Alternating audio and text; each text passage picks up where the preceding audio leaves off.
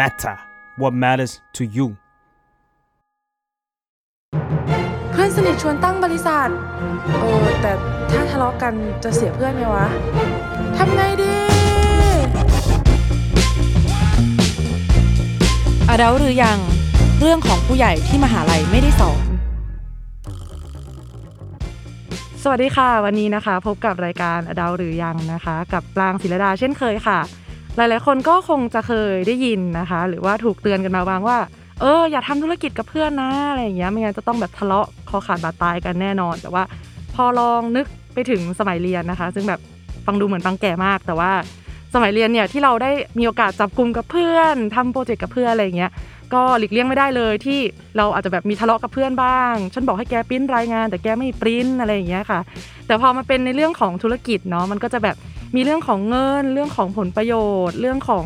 การลงทุนอะไรที่มันซีเรียสมากขึ้น ก็เลยทำให้เกิดความเครียด เพราะฉะนั้นเนี่ยก็คือ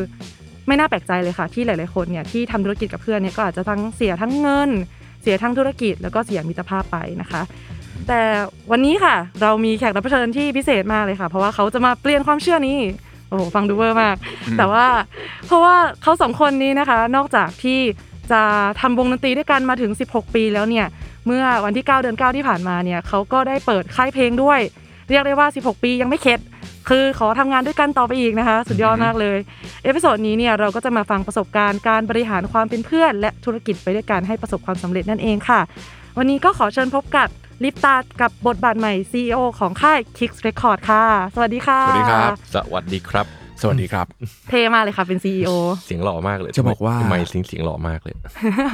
จะบอกว่า แค่วันตั้งค่ายพี่แทน ครับผมวันที่ 9 เดือน 9 ค่ะ เห็นไหมฮะ ว่าเราถือเลิกษ์ถือยามขนาดไหน ถูกต้องค่ะ เอาจริงๆนะ เราไม่ได้ถือเลิกษ์ถือยามนะ แต่มันคือความบังเอิญ และไอความบังเอิญนี่มันก็แบบทุกอย่างมันก็ลงล็อกของมันดีนะ เออ มันมีมีคนวางเอาไว้ ดูเป็นคนงมงายทันที ครับดูเหมือนเหมือนเหมือนไปขอเลิกหมอดูมาเลยอะใช่ใช่ครับเหมือนเลยฮะแต่เดี๋ยวผมจะมีเรื่องเล่าเรื่องนี้เยอะมากเลยฮะเดี๋ยวเราจริงเหรอค่อยๆคะไปค่อยๆไปโอเคได้เลยค่ะ งั้นมาคำถามแรกเลยค่ะ ก็เกี่ยวกับการทำค่ายเพลงนี่แหละค่ะ อยากให้ทั้งสองคนเล่าให้ฟังหน่อยค่ะว่า อะไรทำให้ตัดสินใจเปิดค่ายเพลง Kicks Record ด้วยกันคะครับ จริงๆแล้วเหรออืม Kicks Record คือผมอะชวนแทนทำเมื่อประมาณสัก3-5ปีที่แล้วอืมบอกเฮ้ยแทนเมื่อเราทำมาถึงจุดหนึ่งแล้วเนี่ย ความสนุกของการทำเพลงเนี่ยมันมันมันถึงจุดหนึ่งละ เราได้ทำคอนเสิร์ตใหญ่แล้ว เราไปทัวร์แล้วเราทำอัลบั้มแล้วอะไรเงี้ยผมอะเขียนเพลงกับแทนเยอะมาก ๆ ในช่วงหนึ่งคือมันมีอยู่ปีหนึ่งที่ผมออกเพลงกับแทน แบบสักปีหนึ่งสิบกว่าเพลงอะไรเงี้ยห้าเพลง ทุกๆทุกเดือนเลยเนี่ยหนึ่งหนึ่งซิงเกิลอะไรอย่างเงี้ยครับคือเราทำเพลงได้เยอะมาก แล้วเราก็เริ่มจากบางเพลงมันไม่ได้เหมาะกับเราแต่เราก็แบบเฮ้ยแทนเราอยากทำเพลงให้คนอื่น ๆ จัง อยากรู้ว่าถ้าเราไปบริหารจัดการให้คนอื่นๆน่ะ จะสนุกมากแค่ไหน ก็ชวนแทนทำแต่ตอนนั้นแทนก็ยังไม่ค่อยมั่นใจเท่าไหร่ เพราะรู้สึกว่าเฮ้ยมันจะเกินไปไหมความเป็นศิลปินมันก็สนุกอยู่แล้วอะจะไปหาเรื่องทำไมใส่ตัวอะไรเงี้ย ก็เลยเก็บอันนี้ไว้ในใจ ทีนี้พอมันผ่านไปประมาณสักพักหนึ่งเนี่ยแทนก็เริ่มไปทำงานให้คนอื่นละหนึ่งสองสามสี่ทีนี้เขาก็แบบเฮ้ยมาบอกผมเฮ้ยพร้อมแล้วนะที่จะทำค่ายอะไรเงี้ยพอมาคุยกันอีกทีก็เลยเคยคิดว่าสมควรแล้วแหละน่าจะได้ทำค่ายด้วยกันอื มันก็คือเกิดจากการที่เพื่อนสนิทสองคนปรึกษาก็ต้องแบบถามความเห็นอีกคนนึงด้วยเนาะใช่ครับจริง ๆ มันจริงผมว่ามันคือการแบบเราได้เป็นอาร์ติสมาใช่ไหมครับ คือการความฝันอันใหญ่มากคือการได้เป็นศิลปินเมื่อ 16 ปีที่แล้ว เราก็ได้ทำทำเอ่อทำลิปตามาประมาณ 9 ปี พอประมาณ 9 ปีปุ๊บเนี่ยเราเนี่ยได้เริ่มออกมาทำกันเอง โดยที่ไม่ได้อยู่ในค่ายอะไรอย่างเงี้ยครับแต่ก่อนเราอยู่ LOVEiS นะครับแล้วก็เราก็ออกมา แล้วพอเราทำค่ายปุ๊บเนี่ย ระบบของเราก็เริ่ม อ๋อ มันต้องทำยังไงบ้าง ในการที่เราจะดูแลศิลปินก็คือตัวเราเองนั่นแหละ การที่จะติดต่อสตรีมมิ่งการที่เราจะต้องติดต่อเอ่อต่างๆ อะไรอย่างเงี้ยมันเป็นพวกแบบ manage management นะครับ ซึ่งเราก็เออ พอคุยคาโตะเอ้ยเราก็ทำกันได้นี่หว่าทำกันทำไปแป๊บหนึ่งปุ๊บคาโตะก็เริ่มมามาพูดถึงเรื่องค่ายเพลงอย่างเงี้ยตอนนั้นผมก็ยังไม่มั่นใจตัวผมเองแล้วแล้วแล้วจังหวะนั้นเหมือนผมเพิ่งเริ่ม produce ให้กับหลาย ๆ ศิลปินอะไรอย่างเงี้ยครับก็เลยรู้สึกว่าลองแบบไปลองวิชาทางนี้ก่อนอะไรอย่างเงี้ยครับอืมแล้วพอทำเพลงให้คนนู้นคนนี้ไปเออเฮ้ยมันก็ manage กันได้นี่อะไรอย่างเงี้ยครับก็เลยพอยิ่งมามีโควิดอีกก็เลยรู้สึกว่าได้เขาเรียกว่าตกตะกอนได้คิดเยอะได้อะไรอย่างเงี้ยก็รู้สึกว่าอะเริ่มกันตอนนี้เลยดีกว่า เขาเรียกว่า เคยอ่านหนังสือที่เขาแบบสอนครับเรื่องทำธุรกิจเขาบอกว่าช่วงแบบคุณประมาณ 20-30ถึง30เนี่ยเป็นช่วงที่คุณแบบควรล้มลุกคลุกคลานครับผมลองแบบลองทำสิ่งที่คุณชอบหลายๆอย่างอืมดูก่อน แต่พอประมาณ 30เนี่ย คุณต้องแบบขัดเกลาละสิ่งที่คุณรู้สึกว่าคุณจับได้ละว่าคุณถนัดเนี่ยคุณขัดเกลาไปเลย คุณขัดเกลาให้มันคมขึ้นเรื่อยๆ แล้วพอ 40เนี่ย คุณต้องขัดเกลาให้เล็กลงไปอีก คือถ้าเปรียบเป็นแพทย์ก็คือตอนแรกเรียนกว้างๆก่อน รักษาเรื่องแบบแถวๆทรวงอกก่อน พออายุคุณ 40 ขึ้นไปเนี่ยคุณต้องเจาะลงไปอีก ไปทำเหมือนแค่ลิ้นหัวใจ อืม คือทำอะไรที่มันถนัดไปเลย แล้วไม่คุณไม่ควรเปลี่ยนสายงานแล้วอะพอผมตอนอายุ 40อะผม 40 แล้วนะ ผมก็เลยบอกแทนว่าเฮ้ย ผมสามห้าเออเออ ยังเด็กอยู่ฮะ ผมก็เลยบอกแทนว่าเออมันไม่ควรเปลี่ยนสิ่งที่เราเราไม่ถนัดแล้วอะเราควรทำในสิ่งที่เราถนัดจริง แล้วก็หลาย ๆ อย่างที่แทนทำคนอื่นอาจจะทำได้ลำบาก เพราะว่ามันเป็นความถนัดของเรา มันเป็นความชอบของเราที่เราเราคลุกอยู่กับมัน มันก็เลยกลายเป็นสิ่งที่แทนบอกเฮ้ยมันไม่ง่ายแต่จริงๆผมว่ายากนะแต่ว่าแค่ว่าคนอื่นทำอะเขาไม่ได้มีความถนัดเท่าเรา เพราะฉะนั้นไม่ควรเปลี่ยนสายละก็เลยแบบเฮ้ยเราเอาตรงนี้ที่เราถนัดมาทำกันดีกว่า เริ่มจากตรงนี้ครับ อืมค่ะนั่นแปลว่าจะต้องมีการที่แบบการที่เราเป็นเพื่อนสนิทกันเนี่ยมันก็ทำให้เรารู้นิสัยกันเองด้วยแหละครับว่าเออ การมาทำค่ายเนี่ยอืมไปได้แน่นอน เพราะว่าเรารู้จักกันมานานมาก ผมมีคำตอบสองคำตอบครับคำตอบแรกคือ เออ จริงๆ ผมกับคาโตะเนี่ยถ้าย้อนกลับไปนิดนึงเนี่ยคือเราไม่ได้เป็นเพื่อนอะไรกันมาก่อนเลยครับโอ้คือมาทำเพลงกัน เพราะว่าจับพัดจับผูมาได้ทำเพลงกัน ทั้งๆที่เจอกันแค่ครั้งเดียวอืมอันนี้คือเมื่อสิบสิบเจ็ดปีที่แล้วเฮ้ยมันเราเหมือนบอยแบนด์ยุค90อะไม่ใช่บอยแบนด์ยุคเก้าสิบคือการค่ายเนี่ยเอามาเอานักร้องหน้าตาดีมาประกบร่างกันอ่าแต่เราคือประกบร่างกันเองฟิวชั่นกันเอง ซึ่งซึ่งผมก็ไม่ได้รู้จักเขาไม่ได้สนิทนะครับ เอ่อดันดันมาเจอกัน แล้วทุกก็วันนี้ก็ยังไม่อยากสนิทอยู่นะ ทุกวันนี้ยังไม่อยากสนิทอยู่ แล้วแบบก็ได้ทำอัลบั้มลิปตาได้ปล่อยเพลงเพลงแรกชื่อเพลงว่ากอดตัวเองเนี่ยจากการเจอกันแค่สองครั้ง อืมอืมครั้งแรกในห้องอัด แล้วก็ครั้งที่สองก็ไปกินแม็กกันแล้วก็เออไอ้ลองลองลองลองทำวงกันดูไหมอะไรเงี้ยก็คุยกันในอ๋อเทคนิคคือการไปกินแม็กด้วยกันเหรอเนี่ยใช่ใช่ใช่อ๋อเหรออะสปอนเซอร์ต้องเข้าแล้วนะคะคืนเนี้ยเออกินแม็กครับ แล้วก็ ตอนนั้นก็เป็นการคุยออนไลน์กันอะไรอย่างเงี้ยครับอืมแล้วจนได้ทำพอได้ทำลิปตา มันก็เลยเถิดมาเรื่อยๆเรื่อยๆ ได้เรียนรู้ คือได้เรียนรู้นิสัยกันอะตอนเริ่มทำเพลงกันทำวงกัน ผมก็จะรู้ว่า ตอนนั้นผมจำได้ครั้งแรกที่เราเข้าอัดกัน ผมนัดคาโตะตอนบ่ายสองอะเรื่องช่วงแฉมาแล้วนะหนูรู้สึกได้อ่าอ่าผมอ่าผมนัดคาโตะตอนบ่ายสอง ผมไปถึงบ่ายสองปุ๊บ เฮ้ยคาโตะยังไม่มา อ๋อสงสัยเลทสักห้าทีสิบนาที ยังไม่โทรตามดีกว่าอืมด้วยความที่เราก็แบบยังไม่สนิทกันมาก โทรแล้วบ่ายสองครึ่งไม่รับบ่ายสามไม่รับสี่โมงเย็นไม่รับ รับตอนสี่โมงครึ่งเอออืมเออเดี๋ยวไปเดี๋ยวไปนี่เสียงนี้เสียงนี้ต้องเสียงนี้ เดี๋ยวไปเดี๋ยวไปอืมอืมแล้วก็โผล่มาห้าโมงกว่าอืมนั่นคือการอัดเสียงเพลงกอดตัวเองครั้งแรกนะครับ เมื่อสิบเจ็ดสิบแปดปีที่แล้ว ซึ่งผมก็เลย เชี่ยหรือกูเป็นคนตรงเวลาไปวะ แต่การเป็นตรงเวลาก็ดีป่าวะอะไรอย่างเงี้ยในหัวคิดแต่อะไรนั่นคือสมัยก่อนไงอ่านั่นคือสมัยก่อนอะแล้วสมัยเนี้ยฮะสมัยนี้คือจะช้ากว่าเดิมอ่าใช่ซึ่งอันนี้ก็เป็นการเรียนรู้แล้วเดี๋ยวนี้ผมทุกครั้งถ้าเรามีประชุมอะไรผมจะเป็นคนโทรปลุกนะครับอืมทุกทุกวันเพราะว่าไม่อยากให้มาสายอะไรอย่างเงี้ยครับ เราก็จะเรียนรู้กันไป จนเนี่ย เราก็ได้บอกว่าการที่ทำวงมา16ปี มันก็เป็นการน่าจะ ทำค่ายกันต่อได้ มันคือการทำ business กันแหละ เพราะว่า 16 ปีมันเนี่ยมันก็ไม่ได้มีปัญหาอะไรเท่าไหร่ มีปัญหานิดๆหน่อยๆแต่ว่าผมว่ามันก็เป็นอะไรที่เราเข้าใจเนเจอร์เขามาก และเขาก็รู้ว่าเราเป็นคนยังไงมากๆ ผมว่าตรงเนี้ยมันก็เลยแบบนี่เออคำถามอะไรนะ คุณไม่ได้ตอบตรงเหรอเนี่ยเขาเขาเขาถามว่าอะไรเขาถามว่าทำทำ business กับเพื่อนไม่ใช่เหรอใช่ป่ะครับ คือเขาถามเพื่อนคือนะเหมือนตอบคำถามค่ะแต่แถไปไปไปทางจริแฉงเหรอก่อนเอาแฉแล้วฮะวนไปเอาเหรอแฉก่อนแล้วก็วนกลับมาอะคำถามคืออะไรนะครับผมอ๋อแชคำร์ถามมากคือเลยแบบว่าเออการที่แบบว่าได้รู้จักกันจริงๆเมื่อกี้ก็ตอบตรงอยู่นะคะก็ตอบคืตรงเออเห็นไหมการเอาเหรอคือกำลังเลิกลักเพราะว่าโดนแฉใช่ไหมคะแล้วก็อีกอย่างหนึ่งครับ คือผมเนี่ย อย่าหาว่าอย่างงู้นอย่างนี้นะครับ คือผมก็ตอนที่จะทำค่ายเพลงกันเนี่ย ก็มีการปรึกษาเอ่อศาสตร์ศาสตร์หนึ่ง เออ ดูเขาเรียกว่าดูวันเดือนปีเกิดกัน อันนี้ไงเก้าเดือนเก้าไงอะใช่ทำเล่นไป เอ้ยเข้าเดือนเก้าเนี่ยไม่ได้ไม่ได้เป็นการแพลนแต่ไอตอนแรกของการทำค่ายทำอือฮึโลโก้ทำชื่อเนี่ย มีการแพลนอืมและที่สำคัญที่สุดก็เลยถามว่าเออคุณหมอครับ เพื่อนผมกับผมเนี่ย ดวงชะตาเนี่ยมัน มันตรงกันไหมฮะทันกับทันการเหรอทำคะพี่กับการทำนั่นแหละครับ คือผ่านผมมาสิบหกปีแล้วนะ ใช่ครับ ผมก็เลยคิดใจว่าเอ๊ะแล้วถ้าเกิดเขาบอกว่าไม่ได้อะชิบเอา ตายแล้วเราต้องทำไงวะเออเออคือตอนนั้นก็เริ่มลงทุนกันแล้ว ลงทุนนู่นก็เลยแบบอะเขาคุณหมอเขาดันบอกว่า ดีมากอืมแบบรวยมาก นี่โอ้โหแต่ซึ่งคงไม่ได้รวยมากเลยหรอกแต่ว่า แต่ว่าแบบ เออ โอเคเลย ก็คือในใจผมก็คือลองของนิดนึงเพราะว่าเราทำงานกันมาสิบหกสิบเจ็ดปีครับเอาจริงๆมันก็เชื่อไหมอันนี้คือเชื่อไหมมีความเชื่อด้านนี้ไหมนิดหนึ่งนิดหนึ่งคือผมรู้สึกว่า คือคนเนี้ยก็ก็เคยทัก ถูกบ้างผิดบ้าง แต่ก็โอเคอยู่อ๋อใช่ครับ แล้วก็แต่จริงหมอตอบรวยทุกคนนะ คือถ้าเอาใครก็ได้ใช่ไหมเอาเดือนชวนเดือนบิกใครก็ได้ให้กำลังใจหมอให้กำลังใจอ๋อให้กำลังใจคือหมอบอกว่าคงเออเปลี่ยนไม่ทันอะไรอย่างเงี้อืยมแล้วก็เอ่อและหลาย ๆ อย่างก็ เออ ก็อะไรที่สบายใจก็วันวันปล่อยเพลงแรกก็อะดูซะหน่อยอะไรอย่างเงี้ยครับอืมแต่อย่างอื่นผมผมบอกแล้วว่า สัญญาว่าจะไม่ดูแหละขอดูแค่ ขอดูแค่วันแรกๆพอ แล้วอย่างอื่นผมจะเริ่มไปตามปกติอันนี้คือแตกต่างจากผม ผมจะไม่เชื่อเรื่องเหล่านี้เลยก็จะเป็นคนวิทยาศาสตร์อ่าผมจะเป็นคนถ้าไค่ผอยมวิทยาศาสตร์ท่าไหร่เปิดค่ายวันที่ 9 เดือน 9 เนี่ยอย่างเดียวเลยคือผมชอบแฟดปลาทอง สมัยก่อนโฆษณา ไม่รู้จัก ไม่รู้จักเหรอ ไม่รู้จักเกิดวันไม่ที่ทัน9เดือน 9 เร็วเข้าอยาช้ารอรีเนี่ยรู้จอจังกแฟดปลาทองไม่ทันใช่ไหมครับหนูอ่าไม่เป็นไรครับหนูหนูอายุยี่สิบกว่าค่ะพี่โอเคจบเราไปต่อไปเลยต่อคำถามต่อไปค่ะก็อยากจะทราบเพิ่มเติมค่ะว่าครับการทำงานกับเพื่อนสนิทเนี่ย ด้วยการที่เราทำมา 16 ปีแปลว่ามันต้องมีข้อดีที่คนทั่วไปไม่รู้แน่ๆเลยค่ะเอ่อผมจะบอกว่าคือ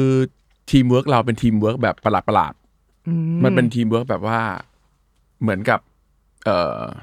เวลาคุณหาหุ้นส่วนหรือว่าหาคนที่มาทำ business หรืออะไรก็ตามอะบางทีเนี่ยมันเป็นส่วนผสมที่คิดไม่เหมือนกัน ผมว่าแทนเป็นส่วนผสมที่มีส่วนที่คิดเหมือนกันและไม่เหมือนกัน คือ แทนจะทำเรื่อง management ทำเรื่องอะไรเงี้ยแต่ผมจะเติมเรื่องแบบ ผมจะเปรียบเสมือนว่าแทนเนี่ยเป็นโครงสร้าง ผมจะเป็นเหมือนนักออกแบบภายใน คือเขาจะทำเรื่องเวลานัดจัดซ้อม คุยกับคนดีลทำตารางส่งงานอะไรเนี่ยเขาจะเหมือนทำได้ดี แต่ผมจะไปเติมพวกเรื่องแบบดีไซน์มากกว่าแบบประกอบศิลป์บนปก ชื่อของเพลง เนื้อเพลงบางอันหรือว่าแบบ แคปชั่น หรือเพลงต่อไปที่เราทำ concept อัลบั้มอะไรอย่างเงี้ยผมจะทำพวกเรื่องสีสันอะไรอย่างเงี้ยเพราะฉะนั้นมันก็เหมือนกับว่ามันมันก็ตอบโจทย์กันลงตัวตรงที่ว่า ฉันก็ขาดแกไม่ได้แกก็ขาดฉันไม่ได้อืมเพราะว่าแทนเขาก็จะเป็นเหมือนประมาณว่า ผมก็จะบอกว่าแทนเป็นเหมือนแบบสมอง สมองคือแบบต้องคิดเฮ้ยเดี๋ยวแขนขวาต้องยกแขนซ้ายประกอบ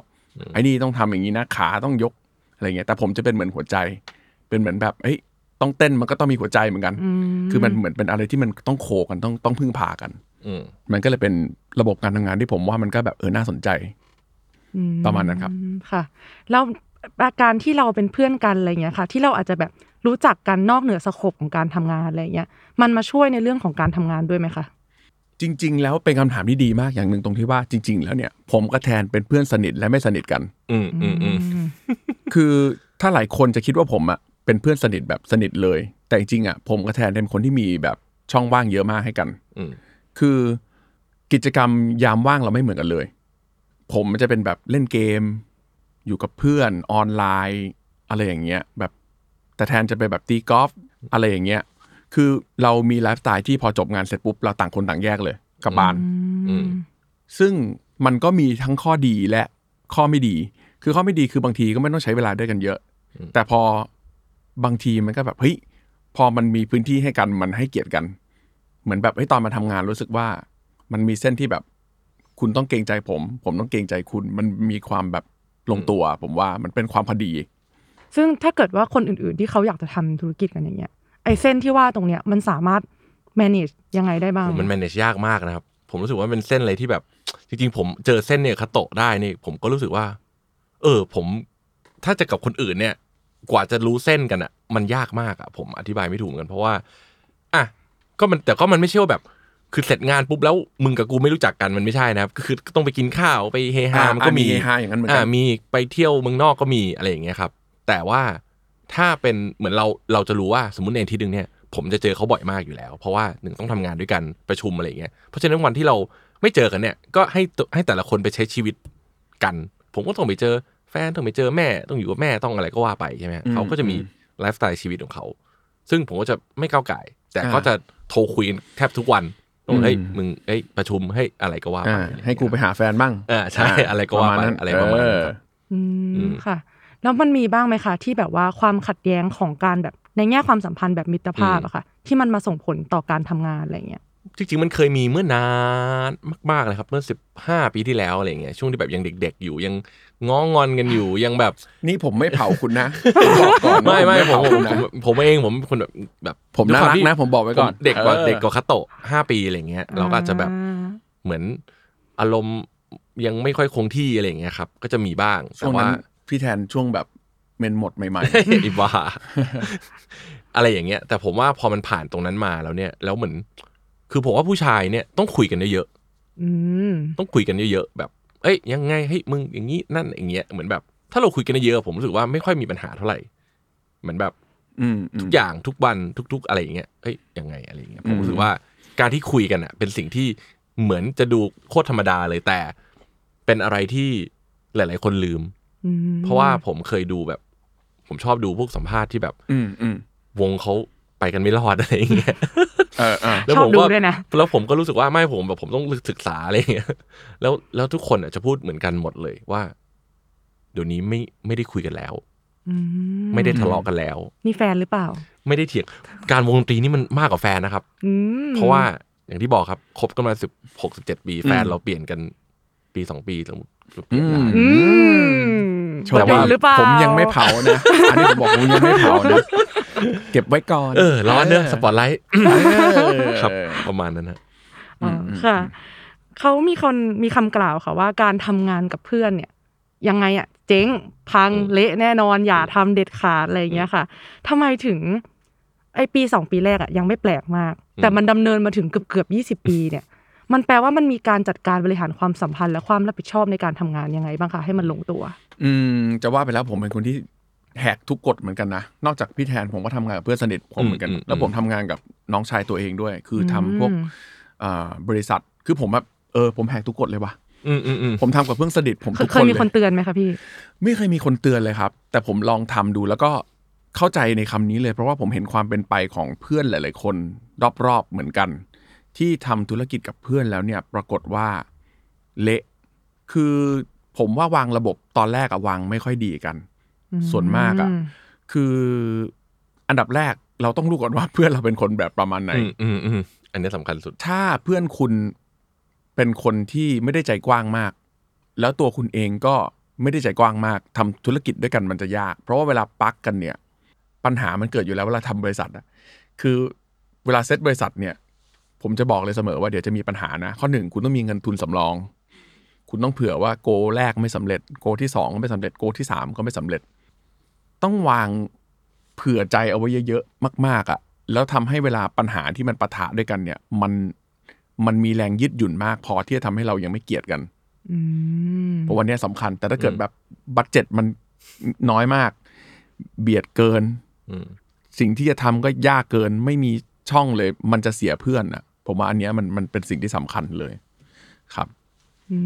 มค่ะ อย่างอย่างอย่างกับแทนที่ทำค่ายก็เหมือนกันก็จะคุยกับแทนว่าเอ้ยโอเค เดี๋ยวเราจะเจ๊งได้นะ กี่ปีอืมสองปีสามปีจะ plan กันยังไงดีอืมแล้วก็งบที่เราจะใช้กันเท่าไหร่ดี คือมันมี backup plan ของการที่ โอเค แล้วมันจะหยุดตรงไหน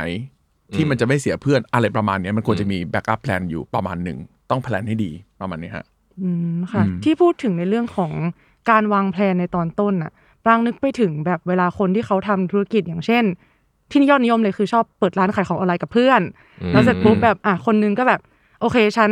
ฉันพิมพ์เก่ง ฉันจะตอบไลน์ลูกค้า อีกคนนึงจะแพ็คของส่งอืมอืมทีเนี้ยพอมันดำเนินไปเรื่อยๆอะเฮ้ยทำไมฉันเหนื่อยกว่าแกวะ ในใจคิดอีกคนก็คิดว่าเออทำไมแบบ คนนั้นสบายจังอะไรอย่างเงี้ยคือแน่นอนว่าในทุก ๆ ธุรกิจรวมถึงวงดนตรีอะไรอย่างเงี้ยอือฮึมันบางว่ามันไม่มีใครที่เหนื่อยเท่ากันหรอกอืมบน ทุกทุกธุรกิจอะไรอย่างเงี้ยการทำงานอะไรอย่างอืเงี้ยมอืมแต่จะทำยังไงให้คนสองคนที่แบบ มันสามารถทำต่อไปแล้วมันรู้สึกโอเคต่อกันได้อะค่ะ อืมเฮ้ยพอพูดถึงเรื่องนี้ก็ก็คิดอยู่อืมเหมือนกันนะอืมคือผมเคยทำเนี่ยแหละ ธุรกิจกับเพื่อนแล้วก็เฮ้ยทำไมมันเหนื่อยจังวะอืมอย่างโค้ดเนี่ยน้องชายตัวเองก็จะแบบว่าขายงานเขาจะเป็นคนที่ต้องทำ presentation ต้องตื่นเก้าโมงเช้าไปเจอลูกค้าอะไรเงี้ยเขาก็จะมองว่าเฮ้ยเขาเหนื่อยจังทำไมเขาเหนื่อย เราทำพวกแบบช่วงแรกเราจะทำพวกดูตัดต่อทำครีเอทีฟอะไรเงี้ยเราก็จะมองว่าเฮ้ยเราก็เหนื่อยมุมเราเหมือนกันเราดูองค์ประกอบศิลป์เราก็เลิกเที่ยงคืนอะไรเงี้ยอืมต้องแชร์กันก่อนคุยกันก่อนว่าเฮ้ยจริงๆแล้วงานคุณมันหนักช่วงไหน และถ้าเกิดสมมุติว่างานตรงนั้นมันหนักเกินไปอะสิ่งแรกที่ควรจะทำเลยคือเอางบของบริษัทอะออกมาจ้างคนที่สามเพื่อมามาชดเชย เมื่อเรามากางงานกันแล้ว สมมติถ้าเกิดสมมติแทนก็เหมือนกันอืมถ้าเกิดเขาบอกเฮ้ยเนี่ยเขาดูดนตรีแบบเยอะมากเลยอืมแบบวันหนึ่งแบบหกชั่วโมงแปดชั่วโมงอยู่ในห้องอัดอะไรเงี้ยเราก็ถามว่างั้นแจกแจงได้ไหมว่าถ้าเกิดคุณต้องฟันชิ้นงานชิ้นไหนที่คุณต้องอยู่เนี่ย คุณเหลือสามชั่วโมงได้ไหมแล้วเราหา outsource อีกคนหนึ่ง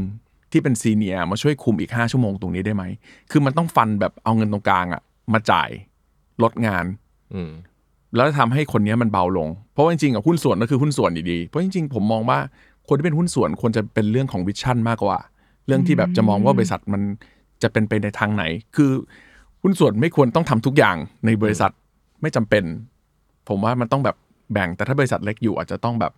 อ้าวแล้วถ้าเกิดคนนี้เบากว่าล่ะ อะไรที่ลงไปช่วยได้อืมนี่เป็นสิ่งที่แบบเราก็ต้องโดดเข้าไปช่วยบ้างอะไรเงี้ยแต่เป็นเรื่องความเข้าใจแล้วก็เส้นแห่งความเคารพกันมากกว่าอืมต้องต้องต้องหาเส้นให้เจอ อืมค่ะครับ แล้วถ้าเกิดว่ามีคนที่ตกอยู่ในสภาวะอย่างเงี้ย แล้วเขาก็รู้สึกว่า เออ มันไม่แฟร์เลยทำไมถึงแบบไม่เท่ากันอะไรเงี้ย การไปพูดคุยหรืออะไรแบบเนี้ย มันจะทำยังไงได้บ้างคะพี่ที่แบบว่าเออจะเข้าไปพูดคุยให้มันไม่แตกหักอะไรเงี้ยมีคำแนะนำไหมคะผมกับคาโตะเคยแบบ เหมือนก็เคยมีทะเลาะกันมีอะไรบ้างอะไรเงี้ยแต่ว่าสุดท้ายแล้วเราจะมาจบกันที่ข้อเดียวเลยคือ อะไรก็ตามที่เป็นผลดีกับวง อันนั้นคือที่สุด หมายความว่าบางครั้งผมอาจจะต้องยอมคาโตะหรือคาโตะยอมผมเหมือนแบบบางครั้งเราคิดว่าเราอยากทำอย่างเงี้ย แต่เรารู้ว่าในฐานะแบบถ้าดูองค์ประกอบจริงอะมันไม่น่าจะดีกับวง หรือว่าไอแบบคาโตะอาจจะดีกว่า หรือแบบผมมันจะดีกว่าอะไรเงี้ยเราเลยเอาวงเป็นที่ตั้งเสมอนะครับ แล้วก็ผมรู้สึกว่าก็คล้ายๆกันสมมุติว่า อะไรก็ตามที่มันเป็นผลดีกับบริษัทนั่นแหละ เราอาจจะต้องยอมแต่เราต้องคุยกันด้วยเหตุด้วยผล เพราะบางครั้งพอเป็นเรื่องของบริษัทเรื่องเรื่องของ business เนี่ย ถ้าคุยเรื่อง feeling เยอะอะมันจะมันจะไม่ค่อยดีมันจะพังมันจะพังอ่าอืมแต่ก็จะมีให้คือสมมุติว่าบางอย่าง เฮ้ย คนเนี้ยอยากทำมากเลยอืมสมมุติว่าอืมเรามีเพลงอยู่บริษัทเนี้ยจะต้องทำเพลงสิบเพลง แล้วสิบเพลงเนี้ยมันควรจะต้องขายได้บ้าง ถูกไหมครับอืมเราก็จะมองว่าเฮ้ยเราทำเพลงขายได้ให้ได้สักห้าเพลงไหมหกเพลง ทีเนี้ยแทนบอกเฮ้ยเนี่ย มันมีสองเพลงเนี่ยนะผมว่ามันไม่ไม่ขายเลยอะแต่เขาอยากแต่อยากทำทำมาก อืม ถ้าเขาทำแล้วเขาจะหายคันมากชีวิต คือแบบว่าอืมความเป็นศิลปินมันจะมีอยู่ในตัวเขามันจะ fulfill ทำให้เขาอยากจะทำงานชิ้นที่สิบเอ็ดสิบสองสิบสามต่อไปเนี่ย ผมก็จะบอกแทนว่า โอเค งั้นเรามาทำกัน แต่ทำชิ้นงานเนี้ยอ่าสักสองสามชิ้นต่อปีได้ไหมทำแบบอะรู้อยู่แล้วว่าละลาย คุมงบ cost อะไรก็ว่าไป อาจจะไม่ต้องลงทุนเท่ากับ เพลงที่เราจะตั้งใจให้มันฮิตหรืออะไรก็ว่าไปแหละเออแล้วก็คุม cost หน่อยให้มันน้อยๆอะแปลว่าอะมึงได้ทำแล้วนะแต่เราก็อาจจะแบบไม่ต้องลงทุนมันเยอะมากอะไรอย่างเงี้ยเพราะเรารู้ว่ามันมันไม่น่าจะได้ return เยอะอะไรอย่างเงี้ยแล้วก็ถ้าเกิดสมมติมันมัน work เฮ้ยไม่เลวนี่นาย ชิ้นงานนี้ถือเป็นจุดแบบประกายเล็ก ๆ ที่มันอาจจะแบบเกิดงานที่มันalternative ไปในทางใหม่ ๆ ได้ เราเพิ่มงบไหมปีหน้าถ้าเกิดชิ้นงานนี้ดีเราก็ค่อยขยายต่ออมแต่ถ้าไม่ดีเราก็ปิดไป คืออย่างเงี้ยมันก็จะทำให้ให้ เขาเรียกว่าอะไรอะเวลาเหมือนน้ำมันท่วมอะอืมอย่า อย่าไปแบบขังมันเอาไว้อะแล้วเวลาถึงจางจริงๆมันแตกมันแตกหักกันอะแล้วแบบปุ๊บดันไว้ก่อนน้ำแล้วเราค่อยๆรินให้ความดันมันลดลงได้ไหมไอ้ไอ้สิ่งนี้ก็จะทำให้อยู่ด้วยกันได้นานขึ้นเขื่อนมันไม่พังอืมก็คือเหมือนกับว่ามันจะต้องมีจุดที่ปณีประนอม แล้วก็รับจ้ะฟังความคิดเห็นอีกฝั่งหนึ่งด้วยอะไรอย่างนี้เนาะใช่เลย หรือเยอะเลยครับหรือจะมีอีกทริคหนึ่งก็คือเวลาผม แบบมีปัญหาอะไรกับแทนเนี่ยส่วนมากเราจะไม่ทะเลาะแล้วคุยกันเองอย่างเดียวด้วย บางทีจะมีผู้ใหญ่อืมเป็นเป็นเป็นคนที่สามที่มาให้ความเห็นเขาก็จะเอ๊ะแล้วทำไมเรื่องนี้มันเป็นอย่างนี้ล่ะแต่ที่อย่างนี้สำคัญแปลว่าเออยังมันจะมีคนที่เขาผู้ใหญ่เนี่ยจะต้องเป็นคนที่ทั้งสองฝ่ายเนี่ย respect ด้วยนะครับ ไม่ใช่ว่าแบบไอ้ฝั่งนี้ เชื่ออยู่คนเดียวไอ้คนนี้แบบไม่เชื่ออย่างเงี้ยมันก็จะไม่มีประโยชน์เลย อืมเออประมาอืณมนั้นเพราะว่าเวลาเวลาเราเห็นแบบ ในวงการเราเราเห็นที่เรารู้รู้กันมาเนี่ยเวลาเขามีปัญหากันเนี่ย ส่วนมากที่เอาไม่อยู่คือสองฝั่งทะเลาะกัน แต่ฝั่ง A กับฝั่ง B เนี่ยทะเลาะกัน แต่ฝั่ง A เนี่ยเอาผู้ใหญ่ฝั่ง A มาคุย ฝั่ง B ก็เอาผู้ใหญ่ฝั่ง B มาคุยอ้าวมันก็ซัดกันยับเลย จริง ๆ ต้องเป็น A B ใช่ไหมฮะ แล้วก็ไปหา Mister C มา ซึ่งคน C เนี่ยเป็นคนที่แบบไม่ค่อยเกี่ยวกับเรื่องนี้เลยอืมมาฟัง มันก็จะแบบ เออ เออ ฟังแล้วแบบเขาก็จะมีคำถามที่แบบ มองเป็นกลางมากขึ้นเราก็จะแบบอ๋ออันนี้มันเอียงไปทางคนนี้ผิดนี่ ไอคนนี้ปรับได้ไหมอะไรอย่างเงี้ยมันก็จะช่วยได้อืมค่ะ ฟังดูแล้วก็คือเหมือนกับว่าจริง ๆ แล้วเนี่ย เราเอาธุรกิจ objective ของธุรกิจเป็นที่ตั้งอะเนาะถ้าเกิดว่าสุดท้ายแล้วเนี่ยการพูดคุยกันแล้วอะไรที่มันนำไปสู่สิ่งที่ดีกว่าสำหรับตัวบริษัทตัวธุรกิจตรงนี้เนี่ย เราก็คงจะนำมาปรับใช้รวมถึงการหา opinion อีกอืมคนนึงมาเพื่อที่จะช่วยในการตัดสินอย่างเป็นกลางที่สุดเพื่อประโยชน์ของส่วนรวมตรงนี้ด้วยอืมอืมประมาค่ะณนั้นครับอยากทราบเพิ่มเติมค่ะพี่ การแบ่งงานเนี่ยอืมพอจากเป็นวงเนี่ย ความรู้สึกของปรางอย่างเงี้ยที่แบบไม่ได้รู้จักวงการตรงนี้อืมมากนะคะ แต่การเป็นวงเนี่ย มันยังดูเป็นขอบเขตเล็ก ๆ อันหนึ่งแต่พอเป็นค่ายเนี่ย สโคปมันก็ใหญ่ขึ้นครับในส่วนของการแบ่งงานอะไรอย่างเงี้ยค่ะ มันมีความเหมือนความต่างอะไรขึ้นไหมคะ เมื่อเราขยายไอ้ตัวธุรกิจตรงนี้ขึ้นมา จริง ๆ อย่างที่ผมบอกไว้ตอนแรกว่าเหมือนเราเนี่ยทำทุกอย่างมาเองกันเยอะครับ อย่างที่บอกว่าตอนตั้งแต่อยู่ค่ายเนี่ยเราก็ดู MV ดูปกดูนู่นดูนี่ดูกันเองหมดเพลงก็ทำกันเองอยู่แล้วพอออกมาเป็นศิลปินอิสระ ก็ทำกันเองทุกอย่างคราวเนี้ยพอมันเป็นเรื่องของค่ายเพลงเนี่ย มันก็ไม่ได้ชิฟเยอะขนาดนั้น เพราะว่าเราก็ manage วงที่ชื่อว่าลิปตามาอืมไม่ง่ายเลยเหมือนเหมือนเหมือนเหมือนเราอะเราเป็นวงลิปตา แต่เรา manage วงลิปตาแปลว่า เราก็ดูแลวงลิปตามาคราวเนี้ยแค่ว่าเราจะต้องไปดูแลอีกหนึ่งสองสามสี่แหละแต่ซึ่งอย่างผมก็อาจจะ produce ศิลปินคนนู้นคนนี้มาเนี่ยเราก็พอจะเก็ตว่าเจอร์นี่ของศิลปินเนี่ยมันจะต้องทำยังไงมันเราก็เราเราไม่ได้มองแค่เพลงสองเพลงเรามองกันเป็นปีสองปีสามปีเนี่ยเส้นทางของศิลปินแต่ละคนเนี่ย มันจะต้องเดินไปยังไงให้ให้เขาได้ไปถึงจุดที่เขาต้องการที่สุดอะไรอย่างเงี้ยครับ เพราะฉะนั้นความยากก็คือซิงก์กับศิลปินซิงก์เพราะเราตอนนี้เรามาเป็นเอ่อผู้บริหารแล้วเราก็ต้องเอาแหละคราวนี้เราจะทำยังไงดีเอ่อทำให้ทุกอย่างมันแฟร์เอ่อทั้งเรื่องธุรกิจทั้งเรื่องรายได้ ทั้งเรื่องทุกอย่างเนี่ยเราก็ต้องเหมือนเราเคยเห็นอะไรมา เราเคยเฮ้ยค่ายนั้น เราไม่ชอบแบบนี้เลยค่ายอะไรเงี้ยเราก็ต้องคราวนี้พอเราทำค่ายเองเนี่ย เราก็ต้องพยายามที่สุดเพื่อให้ทุกสิ่งทุกอย่างที่เราเคยเจอมาหรือเราไม่ชอบเนี่ย ให้มันโอเคที่สุด ให้ที่ให้น้องๆเราไม่ได้เจอเหมือนที่เราเจออะไรประมาณอย่างเงี้ยครับอ่าประมาณนั้นก็คือ พอมาทำให้คนอื่นเนี่ย ผมพูดอีกมุมหนึ่งแล้วกันอืมพอเวลาเราเมื่อก่อนเราทำให้ตัวเองเนี่ยเราก็จะชอบเอามองว่าเอ๊ะผมก็แทนชอบอะไรชอบอะไรอย่างเงี้ย ทีนี้พอทำให้น้องๆรุ่นใหม่ๆเนี่ยมันจะเหมือนกับว่าเราต้องมานั่งดูว่า เออ เด็กคนนี้มีอะไรดี เราอาจจะไม่ต้องเลี้ยงเขาเป็นเหมือนลิปตาก็ได้อะไรอย่างเงี้ยอะไรที่มันเหมาะเขาบ้างแล้วเราโตขึ้นมาแล้วเรามีคอนเนคชันที่มันกว้างขึ้นอย่างเงี้ยเออเด็กคนนี้มันเหมือนเห็นลูกตัวเองอะครับเฮ้อ๋อเด็กคนนี้ถนัดแบบว่ากีฬาโอเค เราไปส่งเสริมเขาทำกีฬา แล้วก็พยายามทำให้เขาดีอ๋อคนนี้เด็กคนนี้ชอบคำนวณนะอะไปโรงเรียนที่แบบคำนวณมากขึ้นอ๋อเด็กคนนี้ชอบ กิจกรรมชอบแข่งขันอะคุณไปจัดกิจกรรม ก็เป็นเรื่องที่แบบเราเราก็ไปมองคนอื่นละ ว่าเราจะทำยังไงให้เขาดีภายใน condition นั้นๆ ที่มีอยู่ใน connection และงบประมาณที่เรามีอยู่ให้ดีที่สุด นั่นคือเรื่องที่แบบว่าจัดสรรกัน ซึ่งก็แบ่งงานกันหลาย ๆ อย่าง อย่างผมเองก็จะแบบดูเรื่องครีเอทีฟเป็นหลักอะไรอย่างเงี้ยครับ เรื่องวิดีโอเรื่องภาพลักษณ์ของอะไรอย่างเงี้ย อย่างแทนก็จะทำเรื่องสเกลสเกลแบบเฮ้ย เราว่าคนนี้ดีนะ คนนี้แบบส่งเดโมมาให้เรานะ เราก็จะคอยดูแล้วก็ส่งให้ผมเลือก ผมก็จะเออเออคนนี้ดีแล้วคนนี้จะไปทำอะไรต่อ ก็จะผมก็จะคิดอย่างนั้นต่อ จากสิ่งที่แทนเขาแบบได้วัตถุดิบมาเป็นแบบน้องๆแอ๋องี้เราจะแพ็กเกจอะไรเขาดีอ๋อแล้วคนนี้เขาถนัดอะไรเขาด้อยอะไรทีนี้เราจะมาคุยกันเรื่องเพลงละเรื่องเพลงก็จะช่วยกันทำเพราะว่าเรื่องเพลงแทนก็จะคอมเมนต์ว่าเออคนนี้เขาเก่งอย่างนี้นะ อย่างนี้ผมก็เออ อันนี้เขาควรจะเติมอันนี้หน่อย ก็มาปรับกัน แบบนี้ครับ ประมาณนี้แบ่งงานกันอืมค่ะ ทีนี้เราพูดกันเรื่องของการแบ่งงานละ ทีนี้อยากทราบค่ะว่า นอกจากโอเค เราเหมือนเรามีงานอยู่กองกองหนึ่งเนาะแล้วเราแบ่งกันไปทำคนละก้อน แต่ทีเนี้ยอยากทราบว่าพอมันเป็นธุรกิจที่ทำร่วมกันอะ มันต้องถามความเห็นหรือว่าให้ approve กันเยอะแค่ไหนอะค่ะข้อดีของของผมกับคาโตะคือ คุยกันสองคนแล้วมันจบอืมเพราะว่าบริษัทมันคือห้าสิบห้าสิบอืมเอ่อ บริษัทอื่นๆ บางครั้งนี่มันต้องรอกว่าจะเข้าที่ประชุม กว่าจะเรียกที่ประชุม กว่าจะตึ๊ดตึ๊ดตึ๊ดอะไรอย่างเงี้ยผมรู้สึกว่ามันมันช้าอืมแล้วเวลาอืมผมคาโตะทำงานมันเร็วมากนะครับมันแบบ อย่างบางครั้งผมอยากได้คนนี้มาเล่นในวีมากเลยอะติดต่อผู้จัดการปุ๊บปุ๊บโทรราคาเท่านี้โอ้โหสูงมากเลยโทรหาคาโตะเอาไม่เอา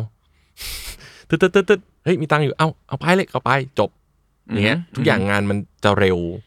ดีลอะไรบางอย่างที่ต้องนี้ปุ๊บเนี่ยก็จะคุยกันแล้วจบ เพราะว่าจะไม่มีการแบบว่า เอ้ยต้องไปรอนู่นไม่รอเลย เพราะว่าผมว่าเดี๋ยวนี้มันอะไรที่บางครั้งต้องตัดสินใจเลยมันเร็ว แล้วก็ถ้าเราคุยกันได้สองคนจบคือดีมากอ่าคือถ้ามุมมองธุรกิจสมัยก่อนเขาเรียกว่าอ่าปลาใหญ่กินปลาเล็กใช่ไหมอืมแต่เดี๋ยวนี้เขาเรียกว่า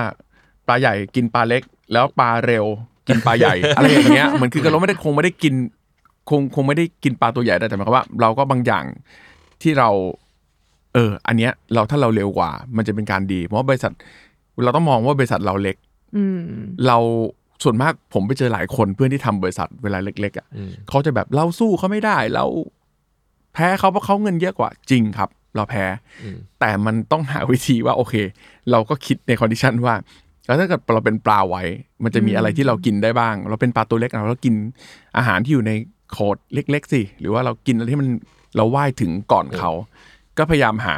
หาข้อดีจากตรงเนี้ยเอามาทำธุรกิจให้ได้ ก็จากตรงนี้แหละครับ ประมาณนั้นอืค่ะ แล้วคืออยากทราบเพิ่มค่ะว่า เหมือนมันเรื่องแค่ไหนแบบทุกเรื่องเลยไหมที่ต้องปรึกษาอีกฝ่าย หรือบางเรื่องเรารู้สึกว่าเราตัดสินใจไปก่อนได้ หรือบางเรื่องเราตัดสินใจไปก่อน แล้วเขาก็มาโกรธเราทีหลังมีไหมคะ ส่วนมากเนี่ยเอ่อเจ็ดสิบเปอร์เซ็นเนี่ยต้องปรึกษากันก่อนอืมสามสิบเปอร์เซ็นบางครั้งอืมผมจะตัดสินใจแทนไปเลย เพราะบางครั้งผมรู้ว่าคาโตะจะอะไรก็ได้ ในบางเรื่องนะฮะบางครั้งผมจะถือวิสาสะไปเลยเพราะว่าผมจะจะรู้อืมแต่ว่าส่วนมากประมาณเจ็ดสิบเปอร์เซ็นเนี่ย จะโทรคุยกัน หรือเฮ้ยซูมเฮ้ยคุยเฮ้ยตอบไลน์หน่อยเฮ้ยดูในไลน์หน่อยเฮ้ยอะไรอย่างเงี้ยแล้วก็ถามเลย อะ yes no ยังไงอะไรอย่างเงี้ยอือฮึประมาณนั้นครับ แต่ว่าแทบจะไม่ค่อยมีอะไรที่ตัดสินใจไปแล้วมานั่นกันทีหลัง เพราะว่า ผมส่วนมากผมจะแบบ อะวันนั้นเราคุยกันแล้วนะ อย่างนี้นะ แล้วเคยพอมันเกิดแบบนี้นะ ก็ไม่เป็นไร ก็ถือว่าเรียนรู้ไปอะไรอย่างเงี้ยครับอืมส่วนมากคือแบบว่า ก็ทดลองเลยครับ ผมว่าอืมทดลองอืมคือแบบบางครั้ง แทนก็จะให้ผมเลือกไปเลยอะอืมเล่นไปเลยท่านี้ ถ้าไม่ได้ก็ถือว่ารับผิดชอบร่วมกันอะไรเงี้ยอืมพอแทนอะขอเล่นท่านี้บ้างแล้วก็จะแบบอะลองไป แล้วถ้าเกิดคนไหนแบบทำแล้วมันไม่เวิร์กเราจะไม่ทำวิธีนั้น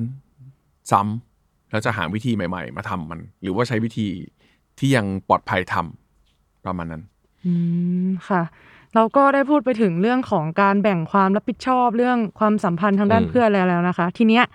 ฟังว่าอันเนี้ยคือคีย์เลยที่ทำอืมให้ทุกคนเนี่ยตัดเพื่อนกันจากการครับทำผมธุรกิจ คือในเรื่องของการแบ่งผลประโยชน์ค่ะพี่อ่าครับเพราะว่าในทุก ๆ ธุรกิจเนี่ยอย่างที่เกริ่นไปแล้วว่า มันสมมติสมมติทำกันสองคนเลขคู่แล้วกันอืมแบ่งกันเนี่ย อาจจะเหนื่อยไม่เท่ากันก็จริง แต่ครับว่าสุดท้ายแล้วบางทีก็ตกลงกันไว้ตั้งแต่ต้นไงว่าห้าสิบห้าสิบอืมทีเนี้ยมันก็จะเริ่มแบบเฮ้ยจริง ๆ ฉันก็เหนื่อยกว่านะทำไมไม่ได้อ่าหกสิบสี่สิบวะอะไรอย่างเงี้ยค่ะเออผมสาเหตุอันหนึ่งที่ผมว่าผมทำงานคาโตะมาได้เป็นสิบถึงเกือบยี่สิบปีเนี่ยผมว่าเรื่องตังค์เนี่ย ผมคาโตะไม่ค่อยมีปัญหากับเรื่องนี้เท่าไหร่ไม่ใช่ว่ามีกันเยอะแล้วไม่มีปัญหานะแต่ว่ามีปัญหาคือไม่ไม่เคยมาจุกจิกกันอืม เพราะด้วยความที่อาจจะทุกอย่างมันเช็คกันได้ แล้วแล้วคาโตะก็จะแบบประมาณว่าอะงั้นมึงดูไปเลยอะไรอย่างเงี้ยเหมือนผมก็จะอืมมีทีมมีเหมือนคุณเลขาอะไรเขาก็จะคอยรายงานคาโตะตลอดเวลา แล้วก็ทุกอย่างเหมือนคุณแม่ผมไปช่วยดูเรื่องบัญชีเยอะอะไรเงี้ยครับเขาก็จะจัดแจงทุกอย่างให้มันถูกจากลักษณะ แล้วก็ให้รู้สึกว่าไม่ใช่ว่าแบบงุบงิบหรืออะไรอย่างเงี้ยครับ ผมก็เลยเรื่องเนี้ยเป็นเรื่อง ปัญหาได้แทบไม่เคยมีเลยใช้คำนี้แล้วกันอืม ผมไม่ค่อย ไม่ค่อยมีความฝันอะไรเยอะมากมั้งไม่ได้แบบว่า ผมเป็นคนง่ายๆมั้งคือเขาเรียกว่าไม่ได้แบบอยากจะต้องเป็นศิลปินเดี่ยว หรือว่าแบบต้องมีตังค์เยอะกว่านี้อะไรมุมมองผมอะผมว่าทำอย่างนี้ก็สบายดีจริง ๆ กับก่อนหน้าเนี้ยที่ผมจะมาร้องเพลงอะผมเป็นคนขี้เกียจมาก ผมไม่ชอบทำงาน คือถ้าเอาจริง ๆ คือ คือไม่อยากทำงาน คือทุกวันที่ทำอยู่รู้สึกว่าหนักแล้วพอละ คือแบบ แล้วก็ไม่ได้แบบ ไม่ได้อยากต้องอะไรมากมายด้วย แต่ที่ทำค่าย เพราะว่าคิดว่ามันเป็นความสุขอีกประเภทหนึ่งก็เลยชวนแทนมาทำซึ่งไอ้ทำค่ายเนี่ยก็กลัวมากอยู่เหมือนกัน เพราะว่าคือไม่ได้คุยเรื่องกำไรกันมาก คือมองว่าโอเค มันก็คงเหมือนเดิม ก็ก็หารกันเท่าเดิมมาแหละแต่ว่ามองว่าไอเนี้ยน่าจะเป็นสิ่งที่ทำให้แบบ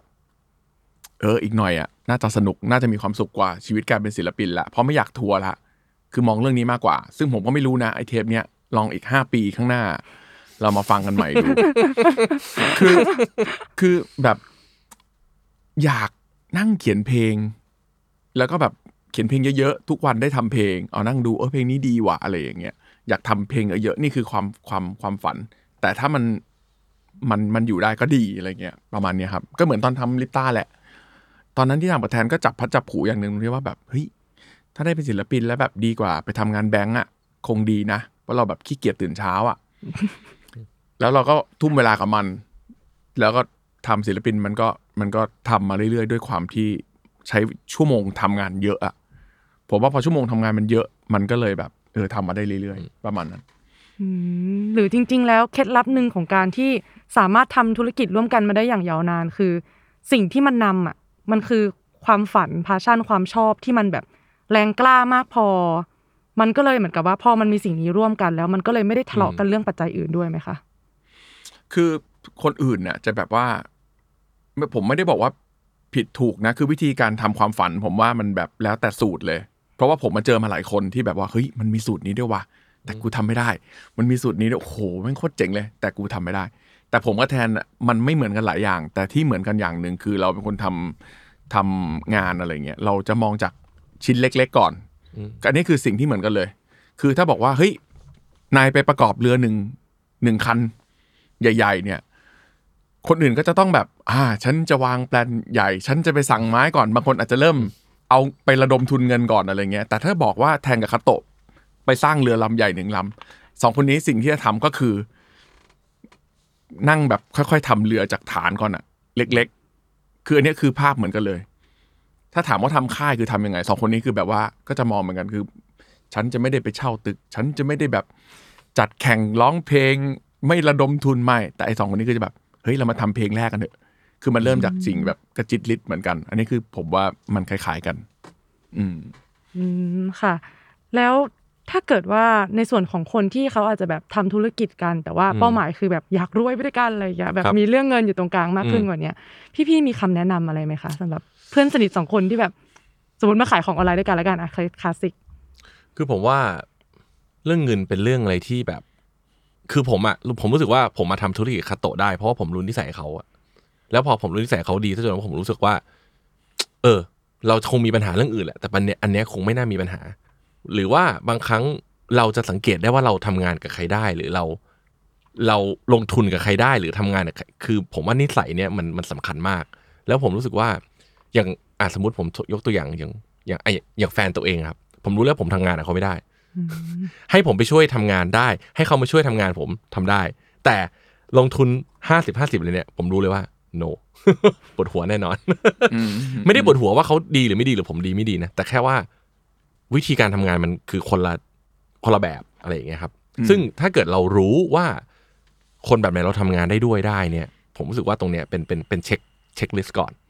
อ๋อ คนแบบนี้เราทำงานได้ เรื่องตังค์เนี่ยผมว่าเป็นผมได้ยินมาหลายคนเพื่อนหลายคนก็มีปัญหากัน การที่เราจะต้อง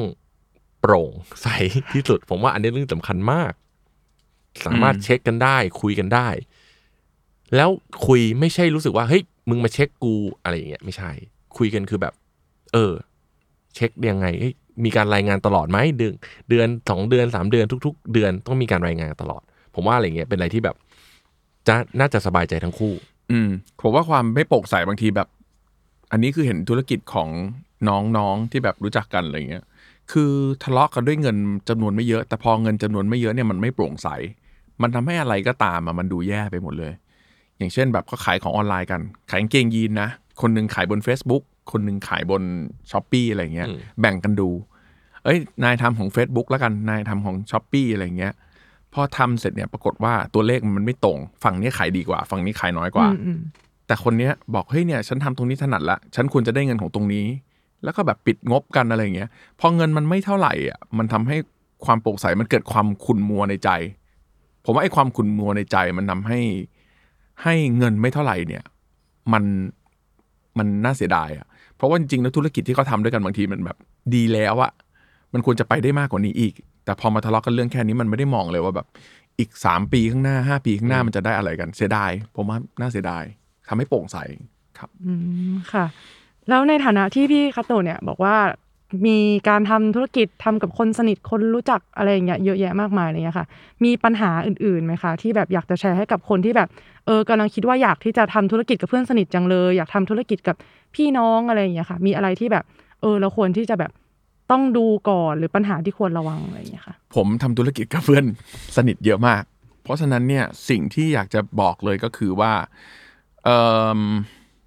อย่างแรกเลยนะต้องมองว่าเราจะรับหุ้นหนึ่งคนเข้ามาเนี่ย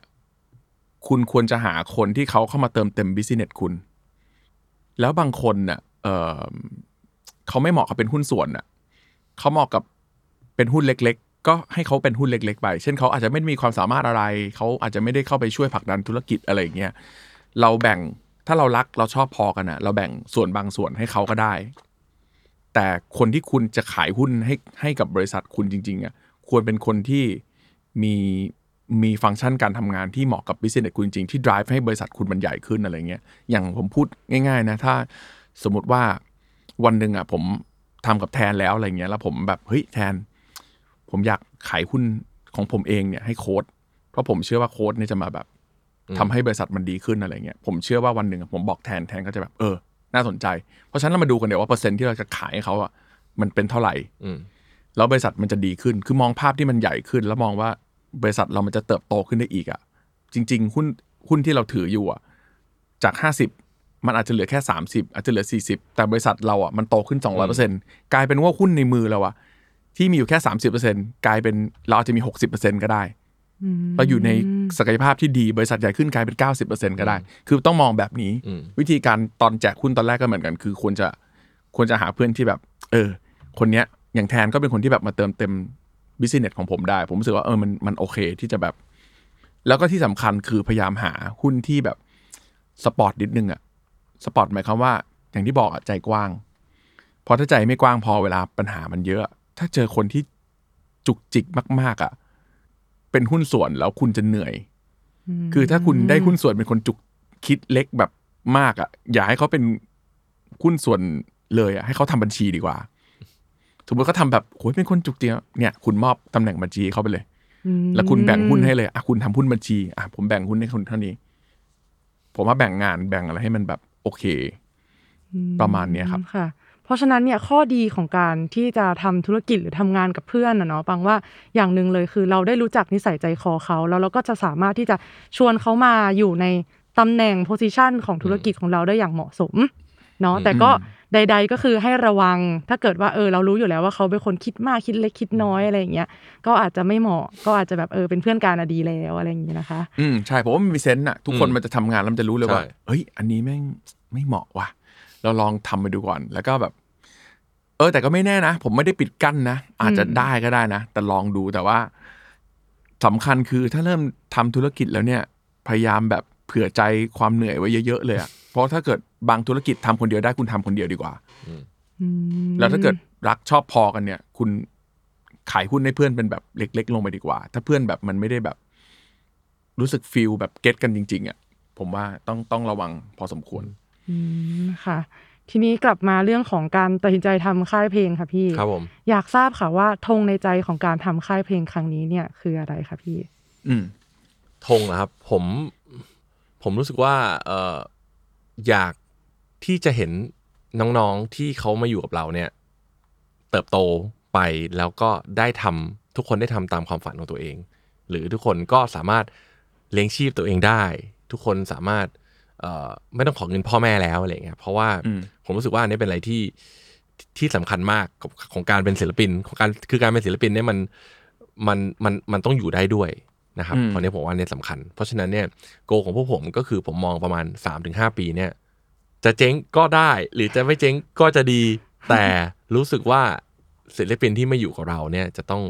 เจริญเติบโตและเขาจะต้องเป็นดูแลเขาเองได้ครับ และศิลปินถ้ามาอยู่กับพวกเรา ผมก็อยากจะให้เขานี่แหละ มาเป็นแบบมาเป็นเขาเรียกว่าอะไรมาเป็นพลังอีกทีครับก็คือว่าเขาเองก็จะต้องวันหนึ่งเขาต้องไปเขียนเพลงหรือโปรดิวซ์ให้กับศิลปินคิกรุ่นสามรุ่นสี่รุ่นห้ารุ่นหกอีกอืมเหมือนมันมันเป็นแบบเหมือนเราเขาและเขาก็จะต้องสร้างอีก แล้วทุกคนก็จะค่อยๆโตๆโตๆกันไปอะไรอย่างเงี้ยครับ อืม ประมาณนั้น อยากมีเขาเรียกอะไรนะ เหมือนที่สมัยก่อนแบบดูโมทาวใช่ไหมอ่าโอ้สนุกจังเลยแบบ ค่ายมันดูมีกลิ่นที่คล้ายๆกัน แล้วก็มีอืมเจเนเรชันต่อไปใช่ถ้าในมุมมองผมก็อยากให้แบบอย่างน้อยมีกำไรอืมคือกำไรนี่พอที่ค่ายจะอยู่ได้ แล้วก็เราได้ทำเพลงที่เราอยากจะทำอืมแบบสะใจสะใจ เพราะว่า คือก่อนที่แบบจะโควิด เนี่ยคือเขียนเพลงกันเยอะ แล้วก็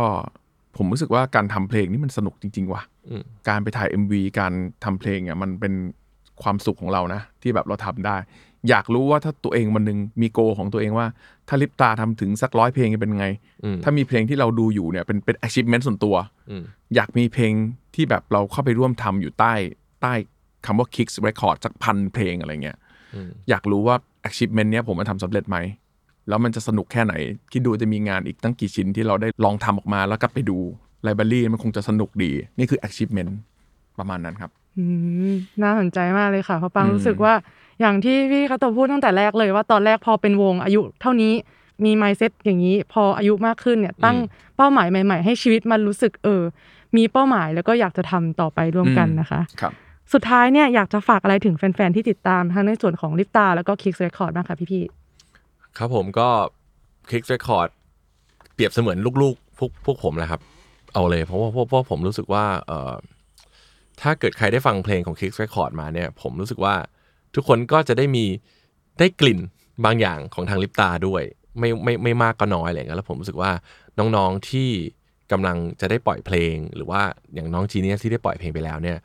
เอ่อพวกเราก็แบบประคบประหงมมือนลูกจริงครับ แล้วก็ตั้งใจแล้วก็